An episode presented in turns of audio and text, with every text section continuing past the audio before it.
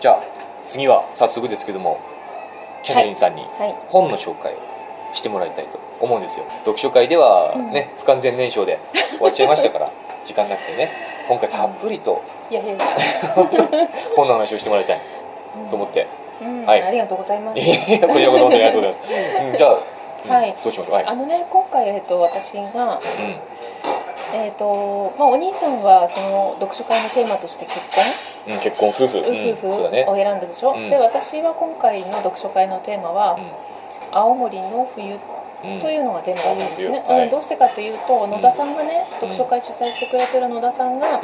関西の出身の方なので,、うん。ぜひねこういうあの青森の冬についてもうん。知っていただきたいなと思って本を3冊持ってたんですよね、はい。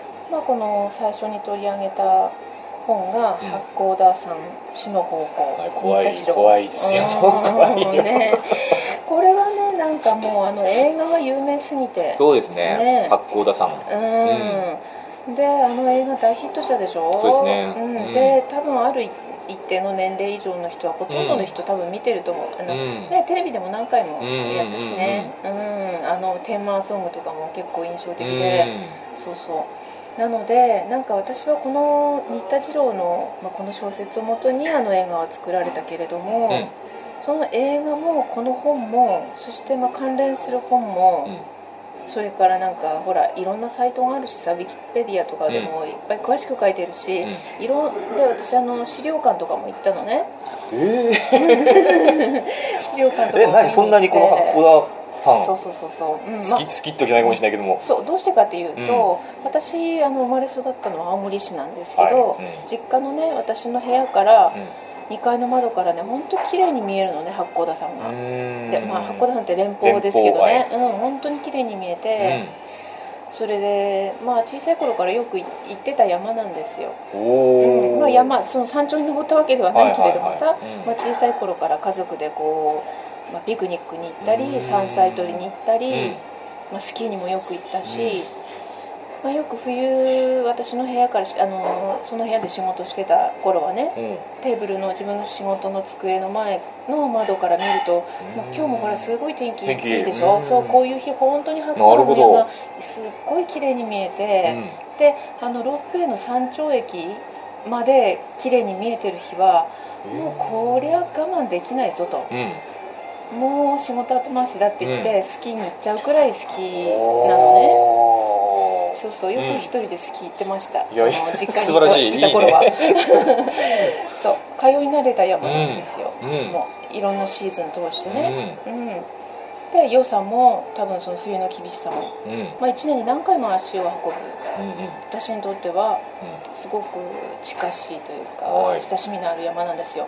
そこで起こったのがこの高田さうんん死ぬ方向。そう雪中行軍ですうん。ね、遭難事件。そう。でこの本はまあその事実に基づいてでもこれはフィクションでしょ？だからまああの、えー、と登場人物の名前もちょうん。ちょっとこう変えてあるし、うん、実際それは史実と違うよってところも後でたくさんね指摘されてはいるし、うんまあ、小説だからいろいろと脚色されてるだろうし、うんドラマチックになってるし、ね。うんうんうん、そういうところあるけども、まあ、ざっと説あのあらすじを言うと、えー舞台は1902年ですよねうん。明治35年、はうん。に軍の青青森のね、うん。その陸軍の偉い人たちがね、うん。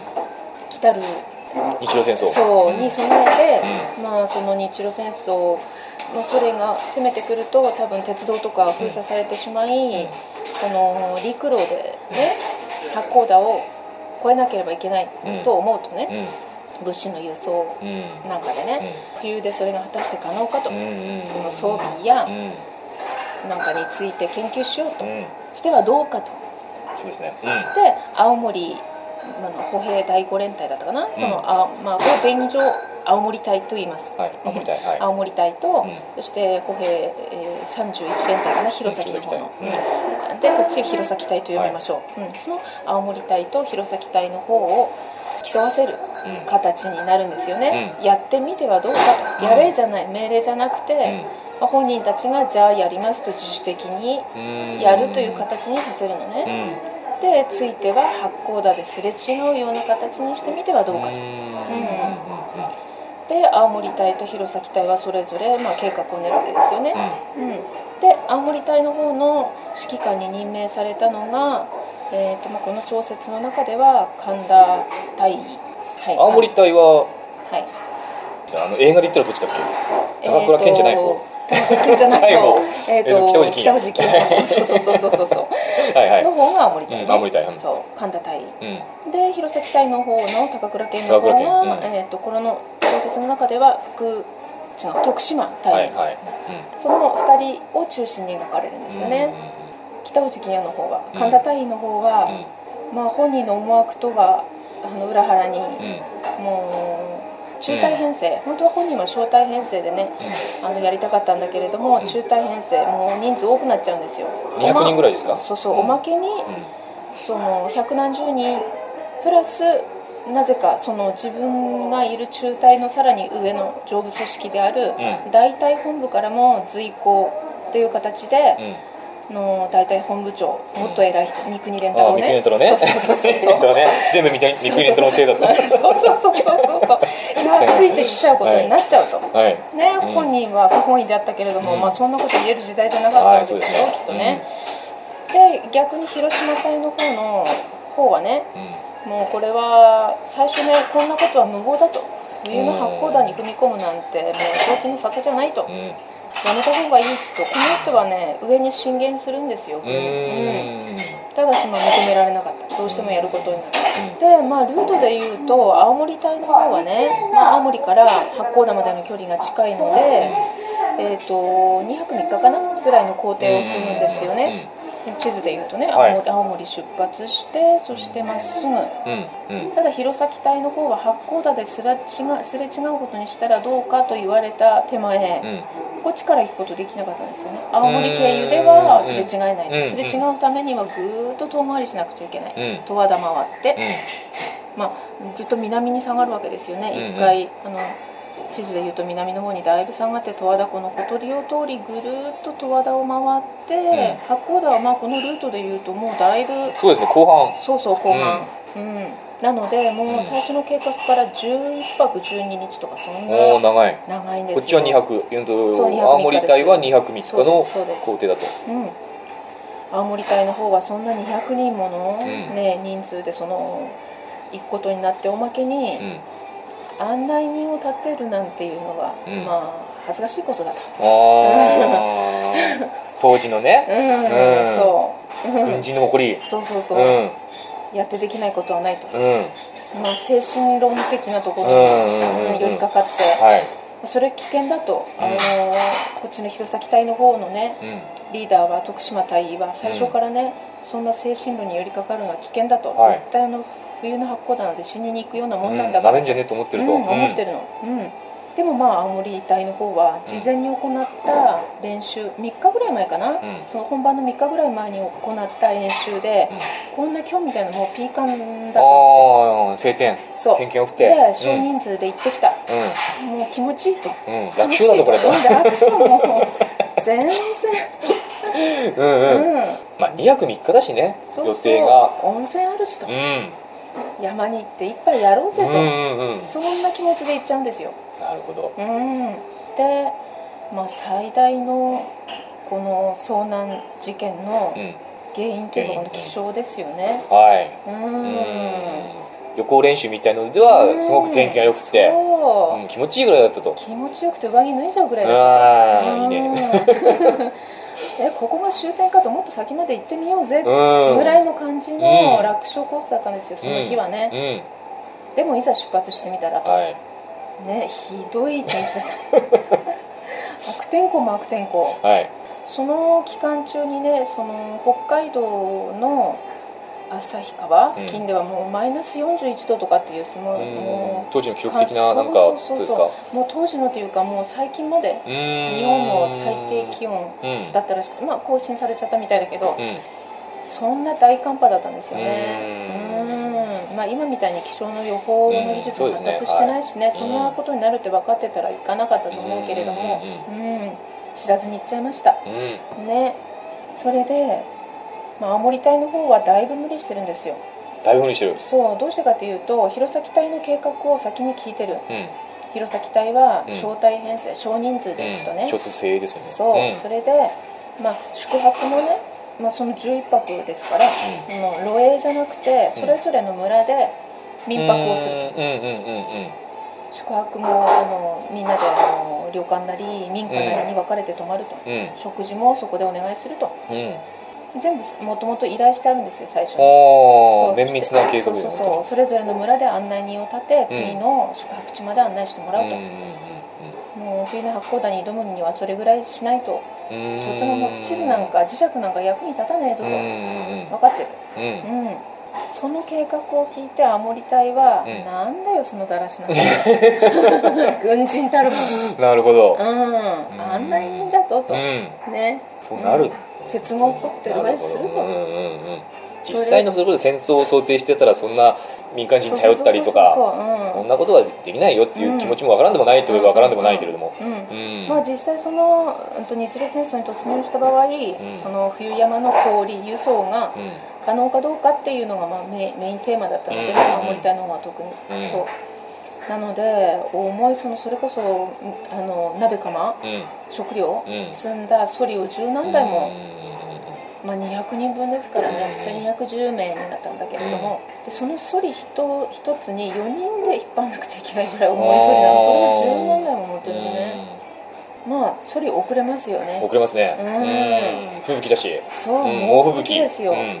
目も開けてられない。呼吸もできない、はい立って歩けない、うん。這いつくばって進まなくちゃいけないような吹雪の中で、うん。そういう聞くと。そうソリ遅れます。飯飯届かないぞと。お吹雪の中でもう2時間待ってないといけない。氷板が追いつくまで。ー追いついたものの今度じゃあ巻きつけようって言ったって雪が深いじゃないですうんか。そうですね。掘らなくちゃいけない。ゃはい。掘って掘っても地面見えない見えない。見えないよね。八甲田山で山だから。さうん掘っても掘っても地面見えない。しょうがないから途中で炊き始める、ちょっと下どんどん熱で溶けていくじゃないですか。鍋傾くと、うん。飯炊けないと、うん。その半熟の生煮えのご飯をね、うん。もう夜中午前1時とかになってやっと食べたりしてるんですよ。うん。ほんの少々ずつ。うん。過酷ですね。僕ですよ。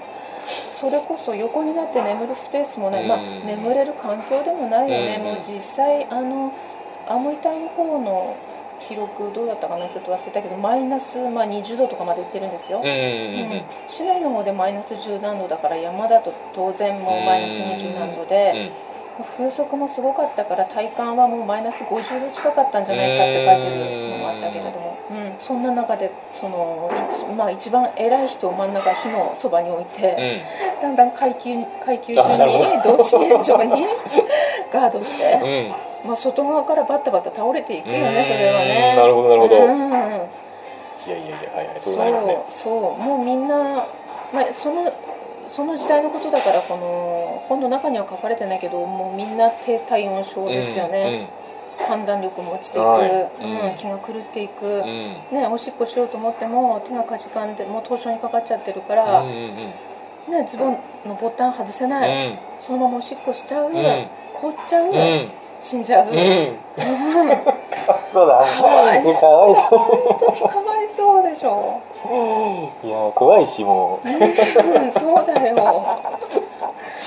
そんなこんなで、うん。まあ、どんどんどんどん人死んでいく、はい。ルートは全然わからない。もう見えない。だってね、前の人に、まあ、猛獣していくしかないような、うん。あのそんな猛吹雪の中うね、ん。前の人のつけた足跡もすぐ雪にかき消されてしまうようなそんな状況でさ、うんもうみんなあの無有描写のようにって書いてあったけど、うん無有描写のように前の人についていくだけなんですよ、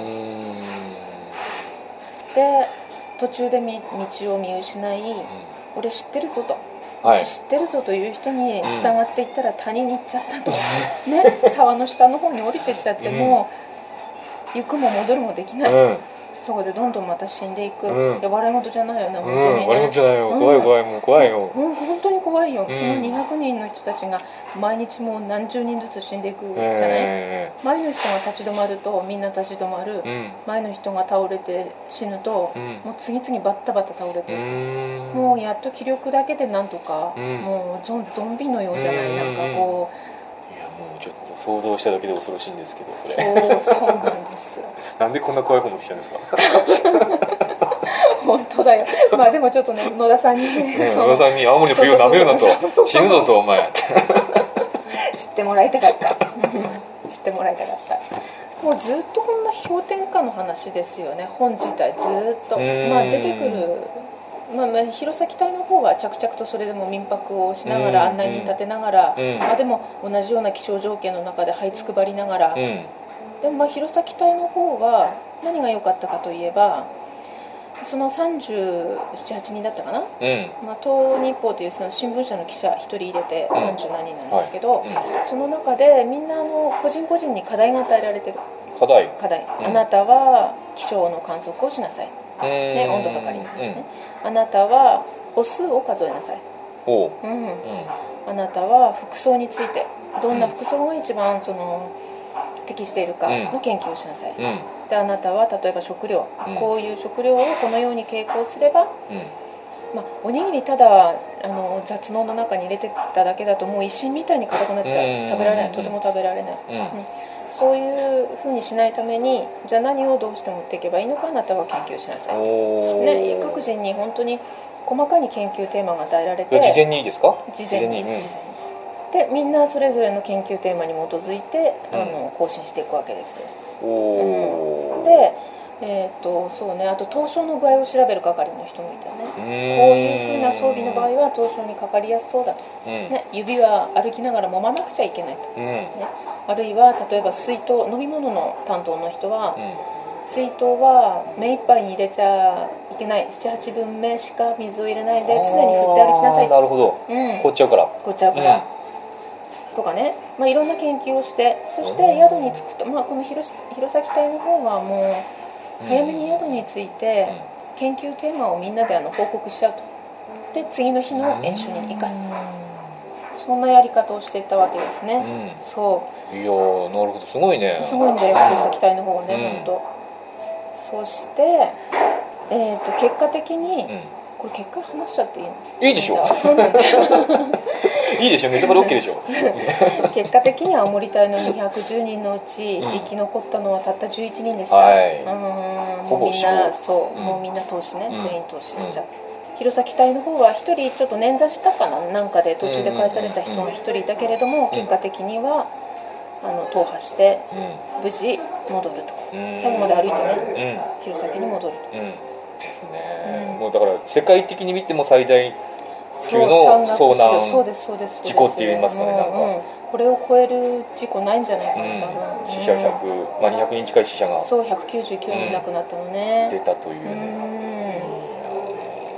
そうなでな,、まあ、なぜこんなことが起こったかというと、まあ、その準もう青森隊の方はまあ準備不足明らかな準備不足、うん。情報不足、そしてまあ気象、まあ、冬山への心構え物構えが全然できてなかった、そしてあのリーダーがね本当の指揮官であるはずの神田隊の役をいつの間にかその随行してきた本大隊本部長の三國連太郎が取っちゃうんうん取って。うん。そうです指揮系ね統めちゃめちゃといわゆる船頭を置くして船山登るみたいな感じになっちゃってるんでしょ？バラバラになっちゃった、うん。そして北大路欣也のあの有名な「天は我天は我々を見放した。が」みたいな。我々じゃねえっつうの。本当本当だよね。そうそうそう。うん。救いようのない話ですよね。ないわ怖いですけど。うん。ただねなんかこの本読んでて、うん。ままあ、本当色彩ってもうこの雪原の真っ白と、うん。もう軍軍服というかこの人たちの軍人の黒、うん。白と黒しか出てこない、まあ、うんほとんど真っ白の世界、うん。なんかこの自分で持ってる本を持ってる手もこう当初にかかんじゃないかぐらい氷点下の本ですよねずっと。うん。うん。そんなことばっかり描写あるからね、うん。ただねなんか一箇所だけこの温度を感じる部分が、温度を。うん。はい。ポッとそこだけ抜くぬくみがある。ところが、うん。この案内ある村の案内人に立った澤さんというお嫁さんなんですよね、まあ、そこの村にいる人たちはみんなあの、まあ、男の人たち出稼ぎに行っちゃって年寄りと女子供ぐらいしか残ってない、はいはいうん。ね、そこで案内人を買って出たのがこの澤さんでした。うん。うんで澤さんはねこのもう胸まで深いようなこうんうん。の雪の中ね、うん。みんな泳い泳いで歩かなくちゃいけないよねその雪の中を泳いで。そうそうそうそうそれぐらいの雪の中をねふわふわふわふわうん。もう軽々と進んでいくんですよ。おおやっぱ地元のそうそうそう。慣れてるというか。そう、うん。もう雪山そこの道あの往復してるしね実家に行く道なんだって。ううん。でその澤さんの描写がねすごいこう、なんていうかなこの小説の中では唯一色のある温温度を感じる部分なんですよ。うん。そこをねなんだろうひらりひらりとひょいひょいと雪の上をふわふわ行くわけね澤さん。うん。で隊員たちにしてみたらもうこれこそ雪地獄だと思ってるけども、うん。でも彼らに死の恐怖はないない。なぜかというと澤さんがいるから。るうん。前を行くその澤さんが全然平気な感じで行くから。そうもうここにはね大尉とか中尉とか少尉とかそんなの全然階級なんて全然関係ない。もう指揮官はこの澤さんなんですよ。おー。でこの女が先頭にいる限り絶対この雪地獄から脱出できるとみんなが信じてついていくのね、うんうんうんうんうんそしてあのその難関を超えるわけですよね、そう。で澤さんは途中でねもうみんなにあの笑顔で接して、うん。で兵隊さんしっかりしなさいよとかね。笑ってキラキラ笑ってうん。励まし続けるんですよね、うんここはこの小説の中ではすごくどあの特徴のある部分でだからこそ多分映画の中ではあの秋吉久美子さんが演じてて可愛い。まだ可愛かった頃のでしょ。そうそう。本当印象的なシーンになってるのね。うん。そう。そして、うん、そんなこんな冬の八甲田に踏み込むなんて、無謀だとやるべきではないと進言した、ね、徳島大尉だけれども、結局はものを決めているのはね、あのレンガ造りの庁舎の中にいるうん。うん。人たちなんだと、うん。偉い人たち。そううん。雪中行軍をやる人たちじゃなくて、うん。うん。うん雪中行軍を眺めている人たちだよと。うん。その人たちが決めたことにしかも命令じゃなくて、うん。私たちが「はいやります」という形でやらされることになるんだと。うん。うん。それが一番の悲劇じゃないですかじゃないですか。なるほど。うん。うん。そしてその結果こんな200人も亡くなってそしてその、まあ、捜索終わった後でね、うん。あのー大惨事を引き起こしたのに、うん。誰も責任取ってないんですよこれ。ああそうなんですか。そう上層部はね。それで、まあ、最後の方終盤の方でねその、まあ、雪中行軍にもちろん参加してないそのレンガ造りの建物の中にいる人たちの会話が出てくるんだけれども、うんうんじゃあお前はね青森隊と弘前隊どっちが勝ったと思う？でいや当然その勝ったのは弘前の方が成功した方でしょと。うん。少数制でいった方でしょと。うん。いや違うぞと。うん。勝ったのは青森隊だ。うん。まあどうしてかというとあの惨劇があったおかげで軍の冬の装備が大幅に改善されたんだぞと。なるほど。うん。んそうですね。犠牲がなければ気づかないこともたくさんある。そうんうん。失敗の方が結構学ぶことがあるかもしれないですね実際、うん、まああの人たちのおかげで、まあ、来たるべきなんていうんだ、日本陸軍の敗北を未然に防いだことになるんだと、うん。うん、でもレンガ造りの庁舎の立派な庁舎の中にふんぞり返っている人たちが決めたことによって、まあ、翻弄され苦しめられた人たちの、もう本当にひどい悲劇じゃないですか。そうですね。そしてこれはね多分現在までずっと同じようなことが続いているんだろうと,、うん。うん。とうん。思いました、ううん。んうん。偉い人たちっていうのは全体的にしかこう捉えないと言いますか。特に軍軍隊っていうかさ、うんうんうん。まあ、戦争中とかってさ一人の命なんてあんまりそんなね重きを置かないわけで、うんうん。うんもっとそう全体的なものとして捉えてしまってるから、結局そうですね。そういう200人死んだ。そういう数字でしかないみたいな、うん。うんえー誰も責任取ってないんだと思ってうん。ちょっとびっくりした、まああの実際この小説の中ではねその大隊本部長としてついてきた三國連太郎がうん。最後ねその救出されてから病院でピストルで自決するというシーンがあるけれども、まあうん。まあ実際のところはそうそうではなかったらしいけれどもね、まあそうなんだそうらしい。なんかピストルの引き金引ける指じゃなかったんじゃないかって凍傷でもう膨れ上がっちゃってて。うん。そんなこと多分自分ではできなかっただろうというふうに言われてましたね。ううんんちょっと暗くない？え？暗くないって暗い話でしょこれ。そうだね暗い。いや私ねそれでなんかそのさ猛吹雪のさ目も開けられない、うん。一歩進んで二歩下がるようなさ、うん。そんな吹雪這いつくばって進む吹雪のうん。ね描写のことをうん。話したけれども、実は読書のお兄さんもうん。そんな経験をしていたということを知りましたついこの間。そうですよ、まあ、そこまで過酷じゃないかもしれないけれどもね。僕も家で、まあ、奥さんとひどい喧嘩して家出したことがあって、もう口も汚い顔も見たくないもう痛くないって思えば 実家に帰るじゃないですか。ね実家に帰るでしょ、でもお婿さん大だからね。体はねそうお婿さんだからうん。実家に帰るんだけども、うん。普通はね車で実家に帰ればいいんですよ。うん。車で30分ぐらいうん。実家までうん。なんですけども、うん。冬になると普段は庭に車をあの野外駐車っていうかうん。してるんですけども、うん冬は雪降って埋もれちゃうしあの庭の除雪とかもしなくちゃいけないから、車はうん。別なところに封印されちゃうんですよ、あそうなんだ、へうん、されちゃうのね。で僕お婿さんだから。そうお婿さんだからされちゃうんですよ、うん。で僕その時冬ですよ。本当、一昨年ぐらいの一昨年の12月半ばかなそのぐらいに、まあ、ひどい喧嘩をして、もう見たくない顔見たくないここにいたくないっていうことでうん。家を飛び出してるんだけども、僕の車はないわけだよ。ああそっかそっか、うん、封印されちゃってる、うん。封印されちゃってるから。うんそこまで取りに行けばいいのかもしれないけれども、うん。なんか取りに行ってる自分がみっともない気がした。なんかわかる。それはわかる気がする、ん。うん。こう勢いよく「いやこんなとこにいらね」って言って、文字通り飛び出したかった、うん、そう文字通り飛び出したかった、うん。でやっぱそこに車はあるけどもそれは全部うちの嫁さんとこの家の持ち物だしそれを奪っていくわけにもいかないし、だからこれは行こうと歩いていこうとうん。決意して歩いた、う 最初はねあの、まあ、冬だから12月の半ばぐらい。ん。だから結構雪がちらついてるぐらいだけれども、うん。そんな天気は悪くなかった、うん。7時頃夜7時頃出たんだけれども、うん天気悪くなかった、うん。でも何時間？1時間ぐらい歩いたら、うん。すごい吹雪になっちゃって、うん。もうものすごい吹雪。周りは田んぼ？周りはだから民家のところもあるんだけども、うん。町の中も通るし、うん。でも途中で全く周りが田んぼしかない道っていうのがうん。1キロ2キロうん。くらい続くんですよ、うん。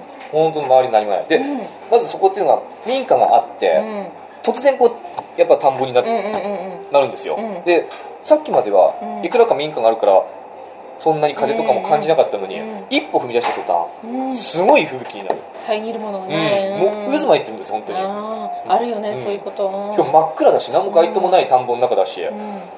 これはいけないぞって僕は思ったのよ、うん。無理だろこれはと、うん。でももう1時間歩いてるわけ。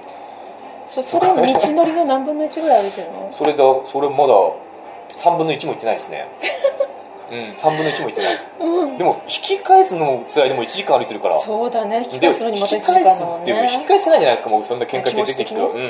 行くしかないと思ってもう踏み出したわけね、うん。その本当本当すごいよもう。こんな感じででもこんな感じで通うと思うよ実際、息もできないねそう息もできないから、うん。でもう後ろ背中向いて僕は歩いたもんあねわかるわかる。うん、そういうこと顔にもうすごい打ちつけてくるから、うん。背中向いて歩いてさ。息吸えないもんね、うん吸えない吸えない。そういう自分的に工夫を凝らしな凝らしながら凝らしながら、あのその1 2キロぐらいなのかなあそこは、うんうんそこをなんとか歩きまして、うん。で次の民家群みたいなね、ところまでうん。行ってそこにやった時そこに抜けた時そのうん。田んぼの中を抜けた時、うん。やっぱもうすごい境目があるんですよ。この吹雪と吹雪じゃないとみたいな、いきなりりこうやっぱうん。雪が風が遮られて、うん。いくらか風が収まるうん。ところに出る、うん。その時もう嬉しくてね僕は。うん。やったーって自分で一人でうん。俺はやりきったぞみたいな感じで一人で夜にそんなことをしながらでもそこで抜けたからってまだ半分も来てないからね そういうことやっててさ、うん。その後もだってすぐ宮田民家群があったところでまたすぐ、うん本当の田んぼの道になってて、うん。うんそんなあってさもう気づいたらもう全身雪まみれ、うん。うん、もう歩いてる途中は時はうん。自分がそんな風になってるなんて思わなかったけども、うん。ちょっと民家群に入って落ち着くとすごいびっしりですよ、ううんん。そんな防寒なんて完璧な防備をしてないから、うん木の実木のまんみたいな感じで。もうなんか人間樹氷みたいな、うん、そうそうそんな感じにな なってるなってたんですよ。本当に。でパッと気づいたらさ、うん。こうズボンについたうん。雪とかをこうほろほろってたらさ、うんうんうん。あの要は股間のところに手が うん。股間のところにこう手がうん。ちょっと当たったんですよ、うん。そしたらね、うん。何もこういつも感じるものがない。とねうん。本当にいつも感じてるものが、あるべきものがない気がしたんですよ。え？うん。え？あるべきものがないぞと、うん何も感じない。どうしたのこれ、うん。女の子になっちゃってるわけですよ。感覚的には本当に。もう本当に本当に。うん。でやっちまったなって僕は本当に思ったんですよ、ううん。ん必死で歩いてきたけれども、この1時間2時間そのぐらい歩いて中でもう一番無防備だったのはここだった。うん。その時気づくんですよ、うん。一番ここ無防備だったと、うん。でもうびっしり雪に覆われてて触ったら何か感覚がない。これをやってしまったと、これ凍傷だった分、うん ねおちんちんと一緒にかか手がるのかうん。凍傷にかかったと思ったのよ、うん。本当に。大変。大変だと思った、うん。もうねなんだろうもうなんか変な汗が出てきたりしてもなんかやべえと思ったもん。これはもう完全に。そうだよね。でやっぱこうちょっとちらっと見てみたらさ、ん。もう本当ちっちゃちらっと見た。ほんとちっちゃくなっちゃってるのねちっちゃくなってもう青ざめちゃってるしもう,、もうこれやばいと思ったんだけれども。青ざめちゃうちんちんがさ青ざめ青ざめ。う んそうそうそう。思ったんだけれどもまあちょっとおしっこしてみようと思って、うん。おしっこしたらおしっこがちゃんと出て、うん。なんとなくこうぬくもりが戻ってきたなと思ってね、うん。あの結局凍傷じゃなくてよかったんだけれども、よかった。ね それなくしちゃったらね。なくしちゃったらもうねうん。どうなってたんでしょう。お兄さんの存在意味がいやそういうだから僕ねあの今キャサリンさんからさ、うん。この本、まあ、この前の読書会でもこのうん本紹介しましたけどもちらっとしかしあの時は紹介してないけどね、それ聞いてて、うそれを思い出しちゃってねこういう気持ちだったんだな こういう気持ちどころじゃないと思うけれども。いやでもそうだね、ん。その感覚すら持ってなかったかもしれないね。本当でみんなこうやって凍傷になってて僕はまあ結局凍傷でも何でもなかったけれどよもかったね。うん、で4時間歩いたからね僕は。実家まで、まあ、4時間なんてこの雪中行軍からして大したことはないけれども。大したことはないけれども あれでもねうん。僕はでも死を覚悟したし、うん。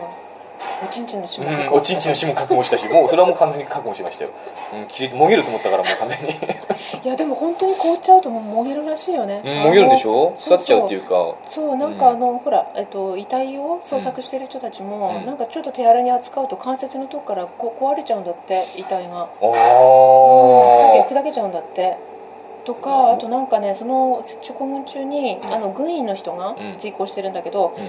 注射をしようと思ったけど皮膚が凍ってて針が折れたとかいやいやいやいやでも生きてるんでしょまだ。まだ生きてる状態そうそうそうで生きてる状態の人にそうそうそう気付け薬みたいなのだったかな、なんかそう注射しようと思ったら皮膚が凍ってて針折れたっていう。いやもう地獄じゃないですかもうそんなの怖い。そうなんかだからなんだっけ帽子を帽子を取って顔見ようとしたらもう皮膚ごと剥がれちゃったとかな。そういう話を野田さんにしてほしかったですね。そんな時間はありませんでしたね。そう。いや怖いんですけどまあいや本当に。ねやっぱりキャサリンさんはやっぱ八甲田に近近いところに住んでいて。そうね、うん。なんか特別な山なのでね、うん。あのそうそれで私たちがよくピクニックに行ってた草原に、うん。まあ、黒いなんか大きい石碑みたいななんかあるんだけど、まあ、うろ覚えなんだけれども、うん。それがねこのこ行軍隊の目目標うん。その石を目指していく箇所があって、うん。えあれかってうん。あそこを目印にしてたんだってへえってなんか今今になっては感慨深いというかさ、ううん、私たちはのんきにね、うん。トンボを追いかけてたような草原で、実際そこキャサリンさんがうん。いたような場所を、うん。この行軍隊というかは歩いたんでしょ？そうだからね今ももちろんあるけれども、うん。その道路をずっと車で走っていくと、うん。ここが第一露営地ですよ。1日目に露営した場所ですよ。うん。ここが第二露営地ですよ、という看板が今でも立ってますうん。だからこのうん。遭難した人たちがうん。まさに辿った道を今でもそうそうそう辿ることができてうん。なんかまあ思いを馳せることができる。そうですそうですそうですで、うん。その途中にほらあの銅像が立ったままねほら仮死状態で発見されたね五長さん、うん。後藤五長さんうん。の銅像が立っていたり、うん。まあ、銅像茶屋っていうお茶屋さんがね、あのうんドライブインみたいなのがあったり、そこに今あの併設されてる資料館があって、うん。そのパーツのかけた人たちそれこそ本当に救出された後のさ病院で撮られた写真みたいだけどもうだってね何？人、えー、とちょっと分かんないけど例えばだけど5人分の写真5人 ,5 人足しても、うん。パーツ足しても3人分になってないんじゃないかぐらい本当にうん。家と足1本しか残ってない人とかもう手手も足もない人とかね、本当そんな写真うん。がの飾ってある資料館もあります。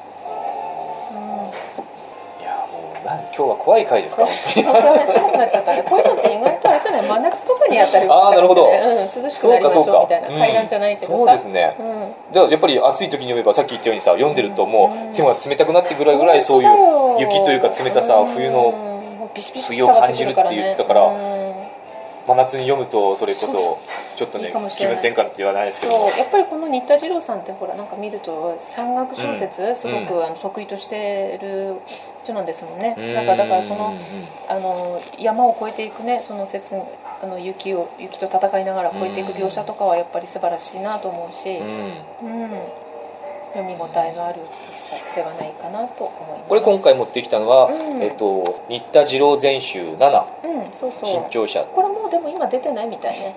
ああなるほど、うんうん出てないみたい。であの単あの文庫になってるのかな？文庫にはなってる。この,、うん。このあの八甲田さん死死のの方向だけがね、うん。うん。文庫単体で八甲田さん死ぬ方向という本が出てる、うんね。それがまあ多分今は一般的なうんうんうん。のかな、そうそうそう回ちょっとね深い話でしたね。あんまり上手に話せない。いやいやいさい。かなり僕は聞き入りましたけども本当に。なんかもう聞き入りすぎてうんとかしか言ってないので本当申し訳ない。ごめんあ喋りすぎー本当に僕ね、うん、いやいやいやキャソンさんの話をちゃんと聞きたくてもう何もううちの奥さんみたいにさちゃ入れないからもう。今実は目の前でねあれじゃない iPad でずっと 実はお兄さん。ちゃんと聞いてましたけど僕。うん。いやなん本当申し訳ないです。なんか。いやいやでもねなんかこうやって本の話するのって、うん。お兄さんみたいにあんな短時間でうね、ん。端的にしかもこう聞く人を引きつけて引きつけてますか？引きつけられてますよ。あんなふうに上手に話すのって本当すごい技術なんだなって改めて思いました。技術なんてそんなもんじゃないでしょいやだってあれはね、うん慣れだけではないような気がする。うん。あーすごいなと思った。僕は結構いい加減にやってますよ。いやいい加減にやってるし大体奥さんがね、うん。奥さんの反応次第っていうところもあるしさもう行き当たりばったりでやってんだよでも読みたい気になってるもん なってる人がたくさんいるもんいや今回はいやキャサリンさんのこれもなかなか本当に良かったと思うんですけれども僕は。ありがとうございます。いや本当ありがとうございました。いえいえとんでもないです。楽しかったです。うん。もう第1回のゲストですか？初めてのゲストとしていやなんか拙い話で申し訳ないや本当に。拙くはなかったですよ全然。うんいやすごく上手っていうかねよくこうお兄さんトントントン噛んでるし噛んでるし。うん僕だと思う。興奮するとねこうなる。ね。いやあの、ももっと勉強してねあのまたぜひトライしたいなと思います。いやお願いします本当に、うん。まだまだね今日初めてですけども。はい。2回も3回もやってもらいたいですからなんかこう発表したいものがあったらねこれみんなに読んでほしいなとか私これ好きだよっていう本があったらまたやってもらいたいですね。あ研鑽を積みます、いやいやいやそんな本当に良かったですよ本当に。本当本当。もうみんな途中で消してるしいやいやいや。あのねこういう話聞きたい人絶対いると思うんですよ。う。ん。いると思いますよ。いやぜひ今度あの奥さんと3人でも話してみたあいです。そうですね。うん。奥さんと3人でも。うんぜひそういう話もしていきたい。柿の種うんむうんむ味 食べながら飲みながら。だから僕そうなると僕が話せなくなるから。いやそれはまた面白いと思う。面白いねもうお兄さんをいじり倒すいからやいやいやってみたやいや。いやいいと思います。や本当もう勘弁してくださいよ。ということで今回はい。初のゲストキャサリンさんにお越しいただきましたけれども。いやこれがきっかけでねこれ読書のちょめちょめ聞いてる他の人たちもね、うん。あの私も喋りたいとか、うん。うんそういう人がいればどんどんこう手を挙げてもらえれば僕いろんな人の話を聞いてみたいなと思ってますんで、うん。いや本当今日はいいきっかけになったなと思うんですよ。読書のちょめちょめこれからどんどん面白くしていくためのね、うん。本当それに協力してくれてありがとうございました。いやいやとんでもないです。拙 いお話聞いていただきありがとうございました。本当にありがとうございました。こんな感じですかねじゃあはい、うん。うん、またじゃあ次回3回の第3回の読書会もきっとあると思うからね、はい。その時はもうまた2そうね。人で参加しまして、うん。また感想戦とかやっていきたいと思いますけど。は もう盛り上がっていきましょう。い、い、や本当ありがとうございました今回はこちらこそありがとうござんいました、今日お越しいただいたのはキャサリンさんでした。はい。ありがとうございました。どうも